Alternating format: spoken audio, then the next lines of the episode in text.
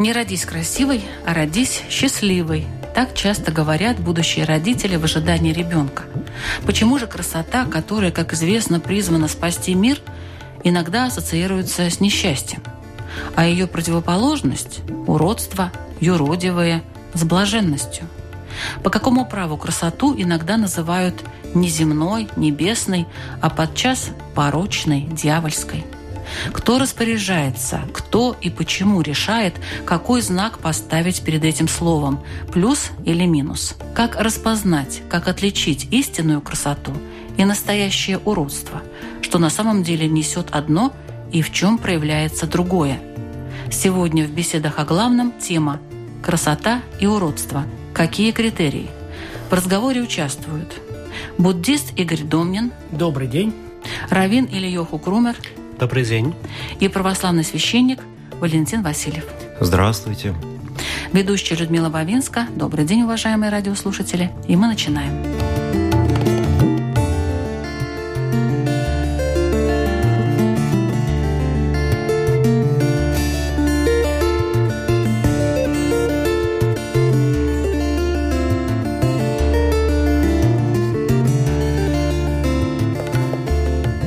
Есть ли какие-то критерии красоты в религии? Кого называют красивым и почему? Пожалуйста, Ильёху. Ну, обычно говорят о гармонии, соотношении каких-то черт, да, элементов. То, когда в человеке или в э, каком-то предмете все гармонично, совершенно, да, удивительно. Это ощущается человеком как красота. Но это внутреннее, внешнее, да, это все вместе. Бывает и внутреннее, бывает и внешнее. Бывает вместе. Ну, вместе, наверное, редко бывает или все-таки бывает? Э, должно быть, в принципе, вместе. Так теоретически подразумевается, что внешнее должно быть э, выражением внутреннего. Но так как мир, он, в общем, несовершенен, то часто бывает так, что внешнее отдельно, внутреннее отдельно. Но красота – это от Бога? Э, все от Бога. Я к тому, какое-то особое есть отношение у высших сил к красоте? Эм, и да, и нет. Опять же, скажем так, по первоначальному замыслу так оно должно быть, да, то есть красота, она должна внешне являться выражением внутренней красоты. Э, но поскольку иногда так бывает, что красота скрывает за собой э, какую-то пустоту, то получается, что нет. Получается, что иногда лучше быть уродливым. То есть лучше быть красивым внутренне, чем внешне, да? Есть Э, предпочтения какие-то? Важнее, конечно, гораздо важнее быть красивым внутренне. А в православии что такое красота? Ой, ну вы знаете, я, наверное, э, дерзну привести высказывание Достоевского Федора Михайловича, потому что он является христианским таким писателем прежде всего. И э, Достоевский в своих произведениях показывает то, что совершенная красота, она явлена нам во Христе, то есть Боге воплощенном. И с точки зрения христианина Христос является совершенство человеческой красоты, и он вмещает в себя откровение, наполняющего божественной красоты. Это с христианской точки зрения. И, конечно, от христианина, чтобы как-то приблизиться к красоте, чтобы ее, я бы сказал, выявить в том мире, который нас окружает, требуется особого подвига. Ну, то есть это требует цельности личности, ну, разума и сердца. Конечно, требует нравственного отношения. Ну, то есть это не внешнее все-таки, потому что внешне это сразу видно. Вы знаете, я, наверное, э, тут такие критерии, которые они э, едва уловимы, на мой взгляд. Но вот э, мне вспоминается впечатление, которое на меня произвел фильм, многим известным по роману Виктора Гюго «Собор Парижской Богоматери». И, будем говорить, главный герой Квазимода – это воплощение уродства ну, такое, такое же нарицательное как бы имя.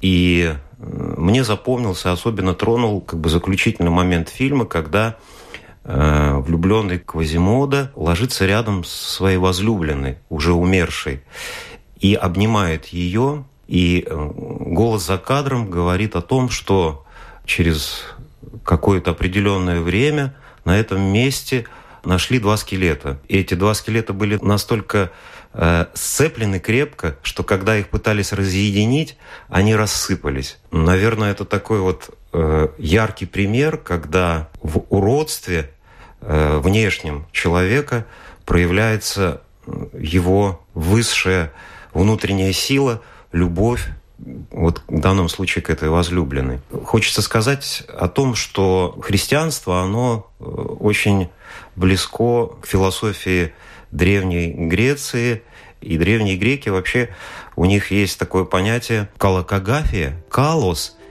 и кагафос. И общее обозначает колокография, да, то есть это стремление к совершенству человеческой красоты, и прежде всего это перевод как человек красивый, мужественный и добрый. И еще такое замечательное слово, которое ну, мы часто встречаем, это филокалия. Это также греческое слово, которое обозначает любовь к добру. Но и также оно изначально имеет перевод как любовь к красоте. Вот эта любовь к красоте, любовь к добру, она по-настоящему раскрывается в человеке тогда, когда он возделывает свое внутреннее «я».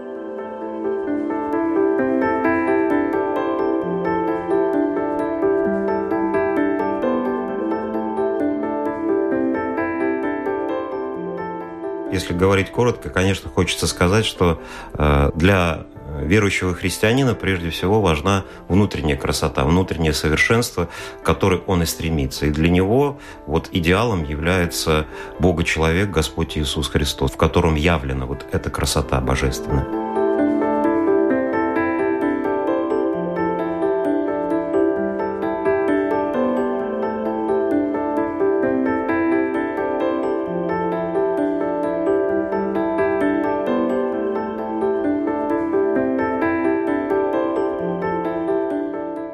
Буддисты, они, конечно, особняком стоят э, ну, они, по, они по многим вопросам. А, они более, более приземленные.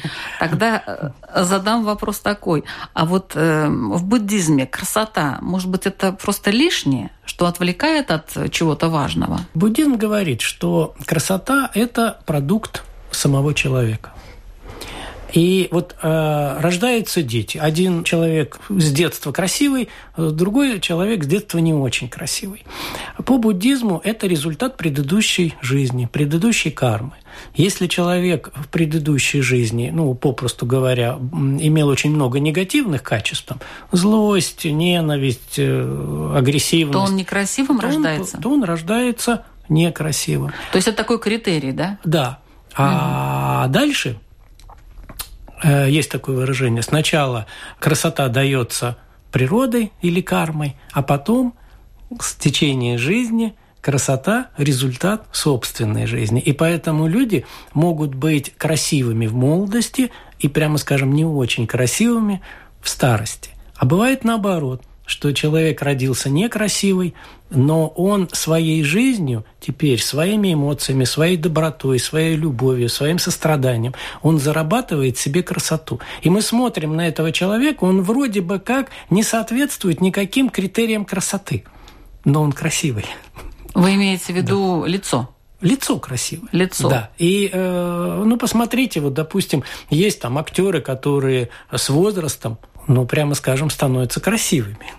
В молодости они... Или наоборот. Быть, или наоборот. И поэтому вот красота сначала дается предыдущей кармой, а дальше человек зарабатывает себе сначала в этой жизни красоту, а потом следующей. Ну, то есть красота – это критерий того, как человек жил. Да, это внешнее проявление его внутреннего мира. Хорошо, тогда задам я тот же вопрос э, Ильёху. В иудаизме красота – это не гармония, а вот именно красота. Это нечто лишнее, то, что отвлекает от важного. Бывает по-разному.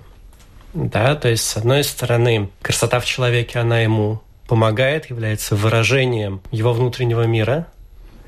Да, как, допустим, об одном из э, таких великих мудрецов э, Раби Йоханане говорили, что он был вот одним из последних красивых людей Иерушалайма, и он э, имел такое обыкновение, что он э, вечерами садился перед миквой, да, таким ритуальным бассейном, куда женщины приходят окунаться. А вот, специально, чтобы они выходили, смотрели на него, и чтобы у них потом рождались красивые дети. Ну, а какая Это связь? с одной стороны. М? Какая связь? Посмотрели они на него и... Потому что он был красивый. Это было вдохновение. Ну, влияние на физиологические процессы это не оказывает, мне так кажется, и... судя по научным данным. Я думаю, что это был какой-то не совсем научный процесс. Угу. Не совсем, скажем, естественно природный. С другой стороны, есть история про другого Амара Рабиханина, что однажды у него дочь Цезаря да, спросила, как так может быть, что такой замечательный разум да, находится в таком э, неприглядном сосуде. На что он у нее спросил, а, собственно говоря, вы дома вино в чем храните? Она говорит, в глиняных кувшинах. Он ей говорит, так в чем проблема? Перелейте в серебряное. Вот, но она перелила, да, вино, разумеется, скисло. Ее папа поинтересовался, откуда у нее возникла такая замечательная идея. Она говорит, вот Раби Ханина посоветовал. Вызвали Раби Ханину, он спросил, с чего вдруг. Раби Ханина ответил, что вот как бы как она мне сказала, так я и сказал. На что Цезарь ему возразил, говорит, ну есть же и красивые мудрецы. На что Раби Ханина ему ответил, что если бы они были уродливыми, они э, достигли бы большего в мудрости. Все-таки, если у человека есть какой-то недостаток, получается, что даже вот согласно религии он больше, я больше думаю, достигает. Я думаю, что бывает по-разному. Да? Бывает так, что красота, она помогает человеку, да, и красота, как э, писал Маораль из Праги, она является выражением внутреннего света в человеке. А бывает так, что эта красота, вместо того, чтобы быть, скажем, атрибутом человека, она претендует на то, чтобы быть, э, скажем, самостоятельным игроком на поле. Тогда она его отвлекает, его окружающих.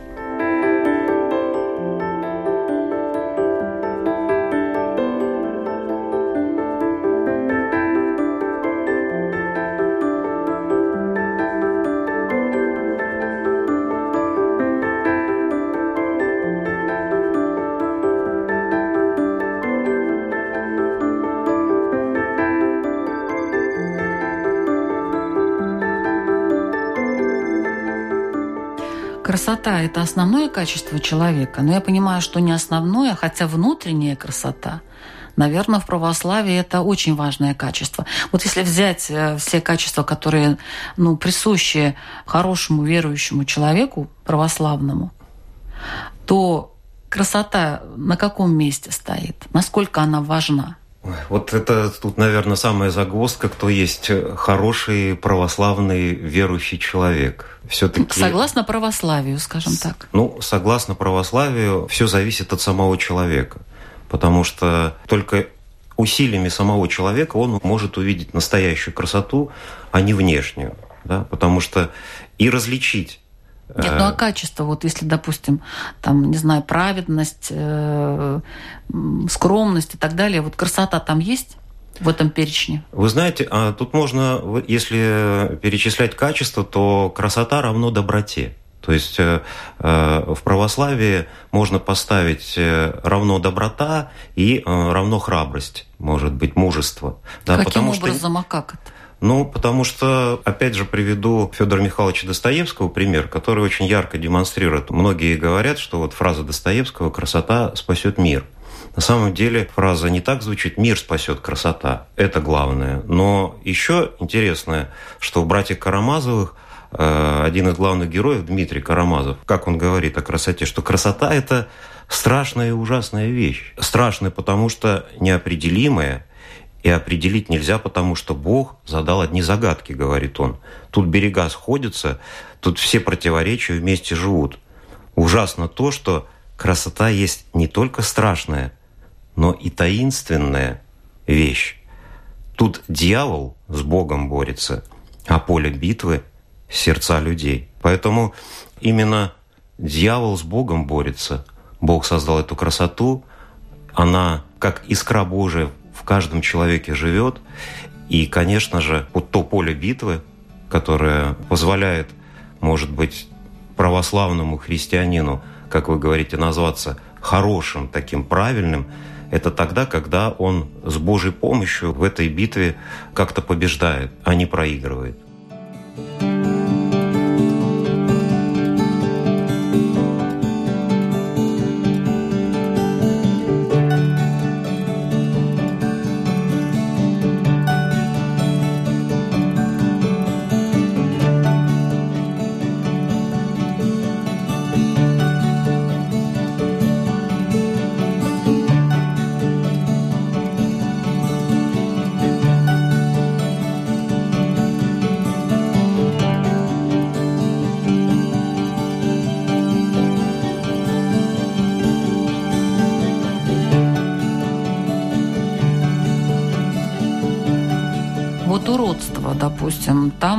Получается, где победил уже дьявол или нет? В иудаизме есть такое понятие о борьбе между Богом и дьяволом, и вот кто побеждает? Э, ну, во-первых, разумеется, в иудаизме не может быть никакой борьбы э, Бога с дьяволом, поскольку, ну, кто может бороться с Богом? Скажем, зло, которое существует в этом мире, оно тоже существует по воле Всевышнего и для того, чтобы выполнять какую-то функцию. Так мы верим. Э, Откуда и... же тогда появляется уродство? Очевидно, уродство появляется как реакция на несовершенство, реакция на некие дефекты, которые существуют в мире. Но я думаю, что неправильно сказать, что это некая, ну, скажем, прямая реакция. То есть в результате того, что мир несовершенен, да, существует уродство тоже. Но уродство само по себе, оно не всегда говорит э, о несовершенстве человека, например. Другое дело, что мы можем спросить, как так получается, да, что это уродство, оно, например, ничем не прикрыто. Да, есть в том же трактате, где приводятся Агада по поводу Рабиханины и дочери Цезаря, есть еще одна Агада э, по поводу красоты, которая рассказывает о Раби Лозар Раби Шимен, сыне того самого Раби Шимона Бар Йохая, который является родоначальником Кабалы в определенном смысле, да? вот, что он однажды э, ехал от своего учителя, и, очевидно, у него была такая очень плодотворная учебная сессия, и э, разум его был где-то очень высоко, да, и внезапно он на дороге наткнулся на человека и поразился его уродству, да, и спросил, откуда что такой вот э, урод взялся. Да, может быть, у вас все в городе такие.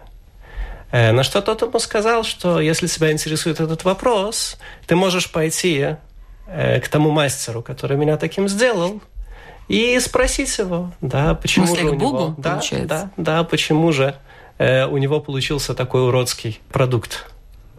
Э, вот, на что Раби Лозер, он очень испугался, да, слез со своего осла, бросился в ноги к этому человеку и стал просить у него прощения, что он его так обидел. Вот, на что тот сказал, что я тебя прощу, только если ты сходишь таки ко Всевышнему, к Творцу, и задашь ему свой вопрос. И так, в общем, они дошли до Э, города, где жил этот человек. Раби Лозар плелся за ним, просил его простить, и э, в итоге жители города уговорили этого человека его простить. Идея заключается в том, с чего вдруг, собственно говоря, э, Раби Лозар к нему пришел с такой претензией. Понятное дело, что нельзя обижать людей, да, но очевидно ему вот с его высоты на которой он находился, казалось, что должен быть в человеке какой-то свет, который должен его освещать и прикрывать его уродство. Э, если это так не происходит, да, значит что-то очень серьезно не в порядке. Собственно говоря, через эту историю мы видим, что это не обязательно так. Бывает, что и э, неприкрытое уродство, оно не обязательно говорит о каком-то э, конкретном дефекте. Вот так бывает в мире. В буддизме я понимаю, что у каждого своя карма, и человек может э, перерождаться в зависимости от того, как он наследил в прошлой жизни, хорошего или плохого, э, красивого или некрасивого, вернее. Но дело в том, что красота, она же ведь не моя личная какая-то, да, мое личное качество, которое ни на что не влияет. Красота или уродство, эти качества, они влияют на окружающих. Вот тут э, что говорит буддизм по этому поводу? Ну, говорит буддизм о том, что и красота, и уродство, как результат предыдущих действий собственного человека, они очень сильно влияют, во-первых, на человека, и, во-вторых, на окружение. И есть такое очень хорошее выражение «кому многое дано, с того многое и спросится». И поэтому красивый человек имеет гораздо большую ответственность перед жизнью, потому что он отвечает перед своей прошлой жизнью. Он же жил благостно, он жил хорошо, он был добрый, он, он развивался. И вот он дошел до определенной жизни, и вот эта красота – результат его благой жизни. И теперь эта благая жизнь заставляет его идти дальше. А вы знаете, что на определенной ступени вверх идти еще труднее. С каждой э, ступенькой идти труднее, труднее, труднее. И поэтому красивому человеку труднее на самом деле жить потому что у него изначально позиция выше. И... Ну, а как он влияет на окружающих? Ведь красота и... есть и не только в положительном плане, да, как я уже вот говорила в самом начале, не только с плюсом, но и с минусом. Она может быть роковой, она может быть дьявольской, она может плохо влиять на других людей, да, призывать теперь... их к плохим поступкам. Я говорил о том, как относиться к своей красоте. То есть, если человек красивый, он более ответственен перед своей жизнью. Теперь чужая красота. Чужая красота очень сильно может вызывать негативные эмоции. То есть, если что-то я вижу красивое, у меня возникает жадность. Я это хочу. Я вижу красивую женщину или красивого мужчину, и у меня возникает негативная эмоция. Я хочу это. И поэтому... Почему это негативная эмоция? Потому что это э, желание, которое переводит в жажду, переводит в агрессию, и это лишает меня спокойствия, лишает меня разума. Я перестаю действовать разумно. Точно так же, как и некрасивость. Вот это очень интересно, потому что я вижу некрасивого человека, я не хочу этого. И опять у меня возникает агрессия. Если, когда красивый человек, у меня внутри возникает жадность, то некрасивый человек у меня внутри вызывает агрессию. Я не хочу это. И что делать? Серединный путь. Серединный путь. Вот смотрите, есть такой пример. Э, я допустим, курильщик. Я хочу курить. И это меня напрягает, меня вызывает тревожность, вызывает страдания. Теперь я начинаю бороться с курением. Я не хочу курить. И теперь я вижу сигарету, вызывает беспокойство, тревогу, вызывает страдания. А если мне все равно? Я Но спокойно красота могу... к ней же всегда относится хоть как-то. Нет такого, чтобы... Ну, так же, как и уродство. В принципе... смотреть без жадности на красоту, научиться смотреть без агрессии на некрасоту. Но это может быть только Иисус Христос мог так. А мы-то люди Но мы должны простые. Мы же должны стремиться. Стремиться очень сложно.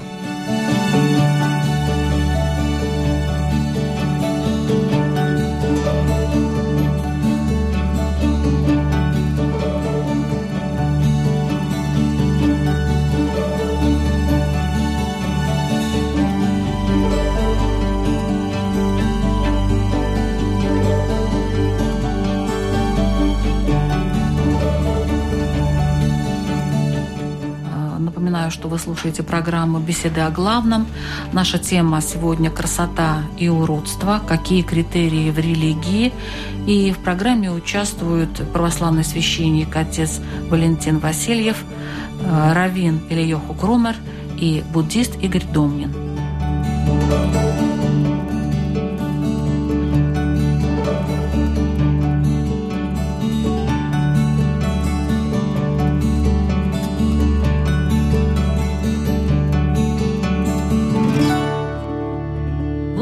Красота и внешняя красота. В православии хочется, чтобы это все сочеталось, да, но не всегда сочетается. Все-таки люди в повседневности, они больше обращают внимание на внешность. Как можно было бы разглядеть эту внутреннюю красоту? Я помню, отец Валентин, как вы интересно рассказывали про монастырь, про монашек, какие у них глаза. И если угу. э, глядишь в их глаза, то ну просто понимаешь, вот она и есть эта красота, да, независимо от того, как они выглядели. Вот этот внутренний какой-то свет.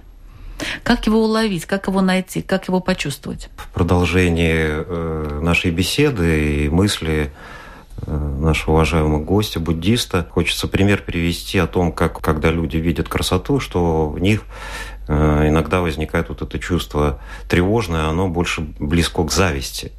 Потому что человек начинает завидовать этой красоте, как-то чувствовать себя ущемленным, может быть, присвоить ее к себе. И вот описывается в древних книгах, э, потеряках, случай таком о том, как один духовный наставник, они, как правило, находились в монастыре монахи, и он выходит в город со своими учениками. И только они вышли в город, они встречают э, женщину-блудницу, ну, обыкновенную проститутку, которая обладает необыкновенной и неописуемой красотой. И чтобы не впасть в искушение, ученики сразу одевают капюшоны, э, чтобы ее не видеть, но попадаются на такую уловку, оставляют щель для того, чтобы посмотреть за своим учителем, как он будет действовать. И видят, что учитель созерцательно и восхищенно смотрит на эту женщину. И когда они уже проходят, они у нее спрашивают, учитель, как ты смел вот вообще э, глядеть на нее? Ведь она же блудница, она же вот падшая женщина такая. Он говорит, а я не видел в ней блудницу. Я видел в ней неописуемую, необъятную красоту, которую ей даровал Бог. То есть вот этот случай, он очень так явно описывает, что зависит от нашего внутреннего состояния, от нашего опыта, от нашей духовности, то, как мы видим эту красоту и что она в нас вызывает. Хочется отметить то, что мы часто путаем понятие эстетики и красоты. Такой очень пример тоже, который мне запомнился. Его рассказывала монахиня-женщина также. Она была свидетельницей того, что во время войны, Великой Отечественной войны, был такой случай, в котором она была свидетелем, что э, была бомбежка в Берлине. И женщина находилась в доме, она была больная, у нее не было возможности передвигаться. И у нее был сын, ее единственный любимый. И когда была объявлена воздушная тревога, женщина ему говорит, беги быстрее в бомбоубежище, потому что если я погибну, мое продолжение будет в тебе. Но сын настойчиво ей сказал, нет, останусь с тобой и буду до конца, если будет суждено умереть, я умру вместе с тобой. И что случилось? Бомба попала в основание этого дома. И все люди, которые были в бомбоубежище, они погибли. Остался только вот то место, где находилась эта женщина с сыном. Потом их оттуда достали, и э, вот этот пример того, как Творец нам иногда через такие случаи в жизни показывает, что есть настоящая красота. Это, что называется, нет больше любви, чем положить душу свою за други свои. То есть этот сын со своей матерью был настолько соединен именно настоящей любовью, что Бог вот таким образом показал вот эту красоту, вот именно настоящую эту э, филокалию, да, вот это стремление к доброте.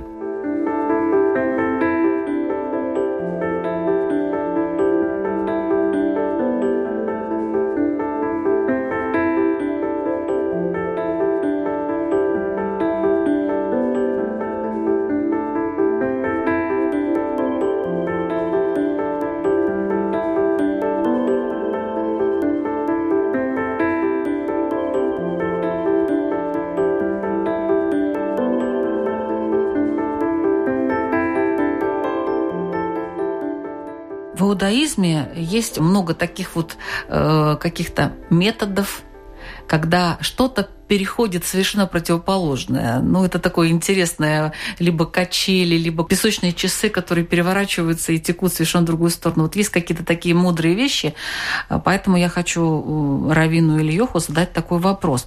А как красота может перейти в уродство и наоборот? Самый простой ответ, наверное, на этот вопрос – это то, как этой красотой пользуются.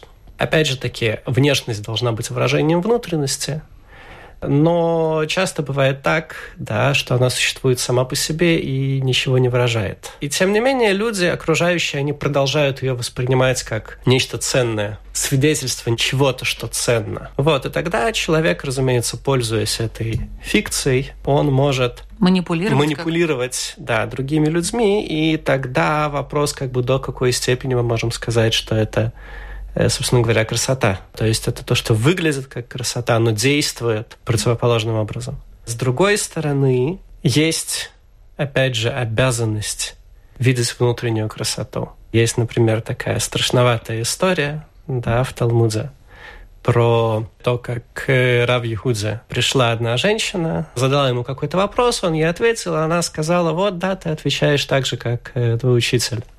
Э, Шмуль отвечал. Вот, он ее спросил, а ты видела Шмуэль? Он говорит, да, был такой коротенький, да, зубы кривые наружу. Он на нее посмотрел, да, спросил, это все, что ты о нем помнишь? Проклял ее, и она умерла. Вот, ну, то есть есть, есть, вплоть до того, что есть обязанность видеть красоту иногда, да, даже там, где внешне, внешняя э, сторона объекта, это вроде как его противоположность. Ну, это был пример э, такой типичной ситуации? Или... Нет, разумеется, нет. А как простому человеку увидеть эту внутреннюю красоту? Что такое простой человек? Ну, обычный. Что такое обычный человек? Ну, мы все. Я. Э. Ладно, вы не такие, я. Эм, Я думаю, что каждый человек, да, он э, должен молиться и работать над собой для того, чтобы его глаза видели суть вещей. То есть видели их внешность тоже, да, но умели за этой внешностью видеть и суть вещей, да, и э, чтобы его сердцу суть была ближе, чем внешность. Ну, простым людям это нужно, как конечно, вы считаете? Конечно. Для чего? Им будет легче жить?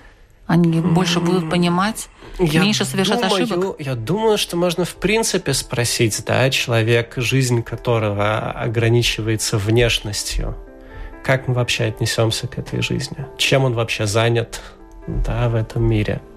Если он думает только о внешности, да, только если о внешнем. не просто даже думает только о внешности, если он видит только внешность. Есть человек, в конце концов, видит то, что его интересует в большой степени. Соответственно, конечно, надо стараться смотреть в глубину вещей.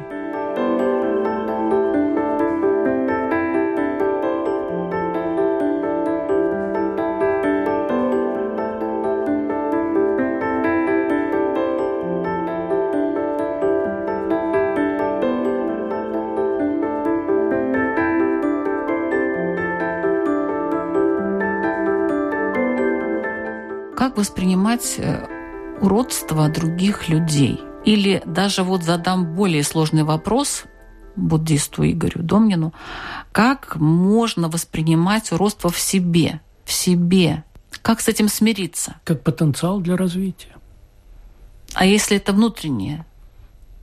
Может, для начала как бы понять, что это есть?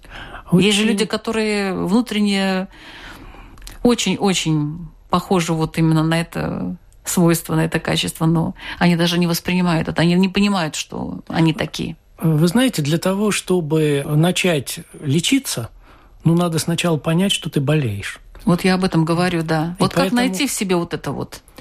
Э, Это очень трудный процесс, очень страшный процесс. И вот, допустим, когда люди приходят и начинают заниматься медитативными практиками, а что это такое медитативные практики? Это э, интроспекция или взгляд внутрь себя, когда люди не отвлекаются ни на что другое, сидят и долго смотрят только внутрь себя, и тогда иногда люди начинают видеть самого себя, видеть, как у них всплывают вот эти все эти негативные эмоции, как у них всплывает жадность, агрессивность, и они э, ужасаются. Это страшно на самом деле. Увидеть самого себя таким, каким ты есть на самом деле. И вот когда человек видит это, это начало развития человека. И только тогда, когда он это увидел, когда он видел вот это нравственное уродство внутри себя, это является стимулом для того, чтобы это изменить. Потому что тогда он начинает чувствовать себя плохо. Тогда, когда он находится в негативной эмоции. Тогда, когда человек агрессивен, когда человек жаден, ему становится плохо. Но он может это исправить как-то? Может. Это очень трудно, но может, потому что буддизм как раз этим и занимается. Буддизм занимается именно развитием человеческого сознания от негативного к позитивному. А в православии задумались, отец Валентин, да? Глянули глубоко в себя, есть, есть над чем задуматься, да. да? Насколько можно избавиться от душевной ущербности? Можно ли это сделать? Есть ли какие-то пути в православии для этого, кроме молитвы, допустим? Ну, конечно, есть пути, есть э, средства для этого. Есть э, церковь, которую основал Христос, и есть в этой церкви таинство, таинство крещения, таинство исповеди, таинство святого причастия, в которых человек, который э, желает вот себя изменить, он понимает, как апостол Павел пишет, что доброго, чего хочу, не делаю, а злое то, что не хочу, делаю. Это вот э, апостол Павел говорит вот об этой природе, в которой много противоречий человеческой церкви. С момента ее основания есть таинства, в которых э, верующий человек, имея вот э, веру, конечно, в первую очередь э, Спасителя, Господа Иисуса Христа, питается, будем говорить, теми энергиями, э, которые есть в таинствах церковных.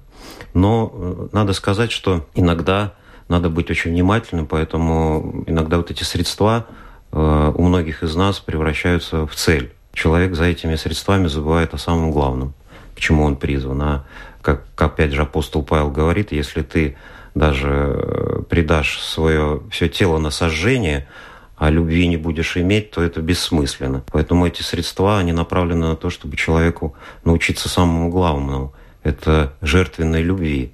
И вот э, известный в православии святой, почитаемый преподобный Серафим Саровский, он говорил о том, что если ты хочешь благотворно влиять как бы на людей, говоря современным языком, ты должен спасти себя, спаси себя, и тогда тысячи вокруг тебя начнут спасаться. То есть, ну, как бы, если современным пазла э, выкладывается, вот начинается середина выкладываться, тогда уже легче выложить все остальное. То есть, есть эта сердцевина. А вот. кто должен сказать человеку об этом качестве у него? Вот нужно ли ему об этом говорить? Если вот окружающие видят, что у него вот это вот уродство э, какое-то внутреннее есть, присутствует, э, должны ли они ему об этом говорить, как-то призывать его к тому, чтобы он исправился? Или он должен все-таки сам дойти до этого состояния? Вы знаете, вот, ну, от чего хочется э, освобождаться, так это от какого-то морализаторства, да, что кому-то преподносить и говорить, что ты должен так делать или так, такая мораль правильная, такая неправильная. Я вот, ну, к сожалению, не знаю глубоко практики там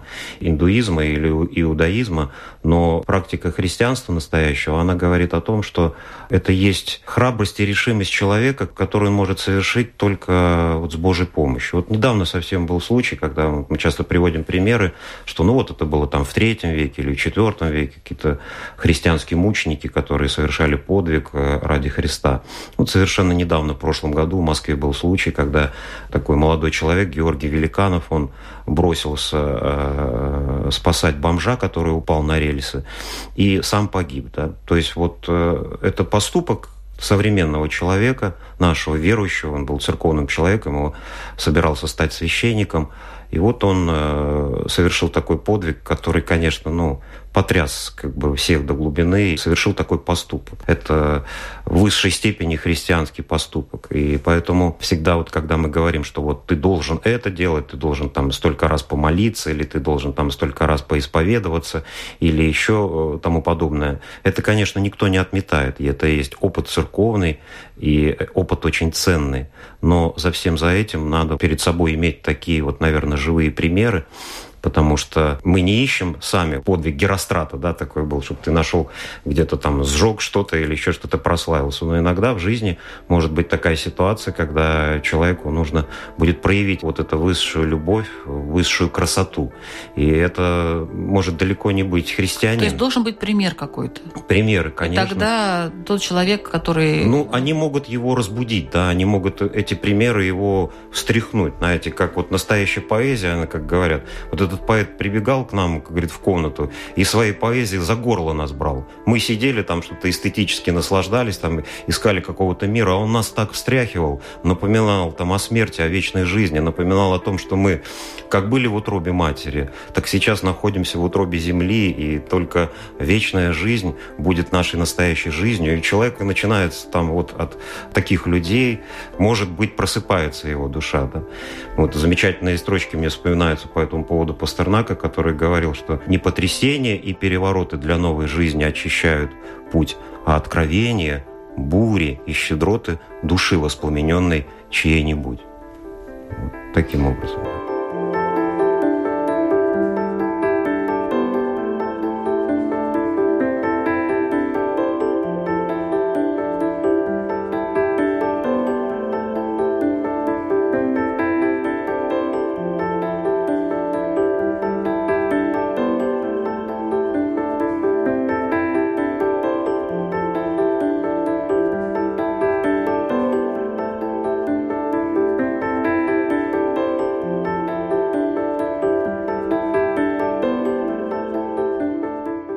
Иудаизме принято говорить человеку, что у него вот, знаешь, внутренний ты урод. Ну, может, не такими словами, но как бы намекая, что надо бы исправиться. Это, конечно, очень э, такая тонкая тема. Часто бывает так, что какие-то недостатки человека, да, они являются загадкой для него самого, но э, абсолютно очевидны для всех окружающих. Проблема заключается в том, что, с одной стороны, э, есть обязанность, что называется, как бы упрекать своего ближнего в ситуации, когда он не прав, да, или когда что-то с ним не в порядке. Но Проблема заключается в том, что эта обязанность, она функционирует только в той ситуации, когда ты знаешь, что ближний, он, собственно говоря, готов э, прислушаться к твоим словам. Когда все, чего ему не хватает, да, это, собственно говоря, информация о том, что с ним не все в порядке. Да? А, как правило, бывает по-другому. И э, в Талмуде об этом сказано, что точно так же, как мецва заповедь, сказать вещь, которая будет услышана, точно так же заповедь не говорить вещь, которая не будет услышана. То есть ваш совет? Действовать по ситуации и говорить что-то только людям, которым э, ты очень доверяешь и которые тебе доверяют, и которые уверены в том, что ты, собственно говоря, желаешь им только добра и готов их поддержать Никогда вот. неизвестно вообще, как они будут на это реагировать, несмотря на то, что они даже любят тебя и думают, что ты желаешь им добра. Но вот только, только им сказал, слушай, все.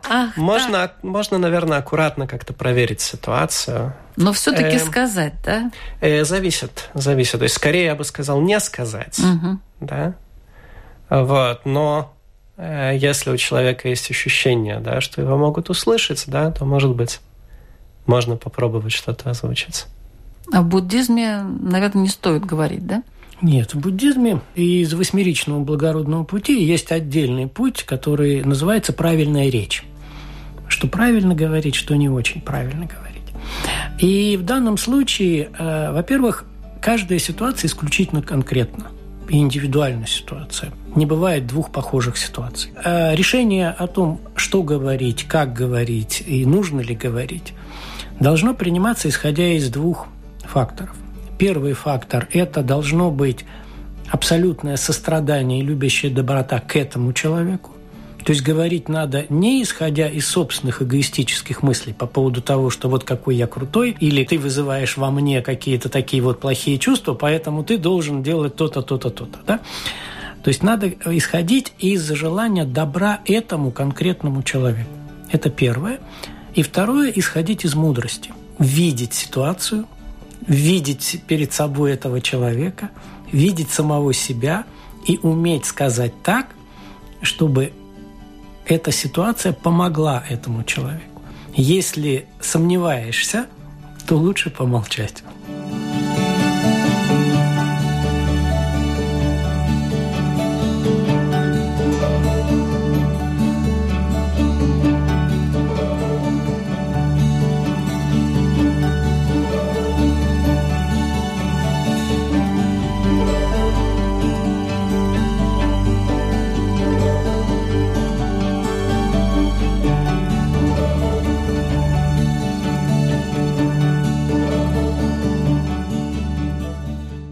Заключение программы, как всегда, традиционно ваши вопросы радиослушателям для того, чтобы они подумали и, наверное, что-то в себе изменили.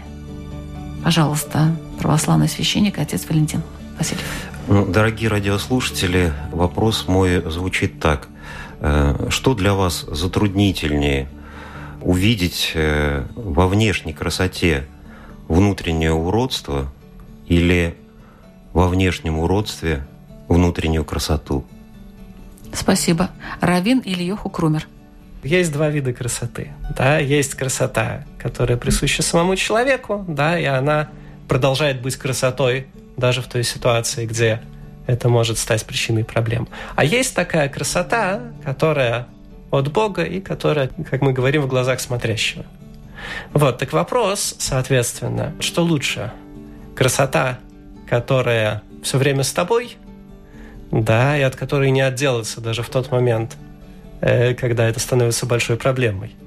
Вот. Или красота, которая от Бога, которая в любой момент может э, исчезнуть, да, и ты оказываешься перед э, зрителем вот в том виде, как тебя, скажем, мать родила. Спасибо. Буддист Игорь Домнин.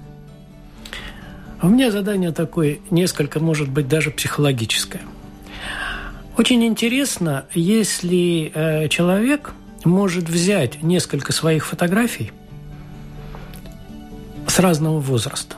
Чем более возрастной человек, тем больше фотографий он может взять, положить их в ряд, посмотреть и подумать, а какие качества отразились в этих лицах. Замечательный вопрос. Вообще замечательные вопросы. Спасибо большое. Программа «Беседа о главном». Ведущая Людмила Вавинска. Будьте красивыми и внешне, и внутренне. Ну, главное внутренне, конечно. Всего доброго.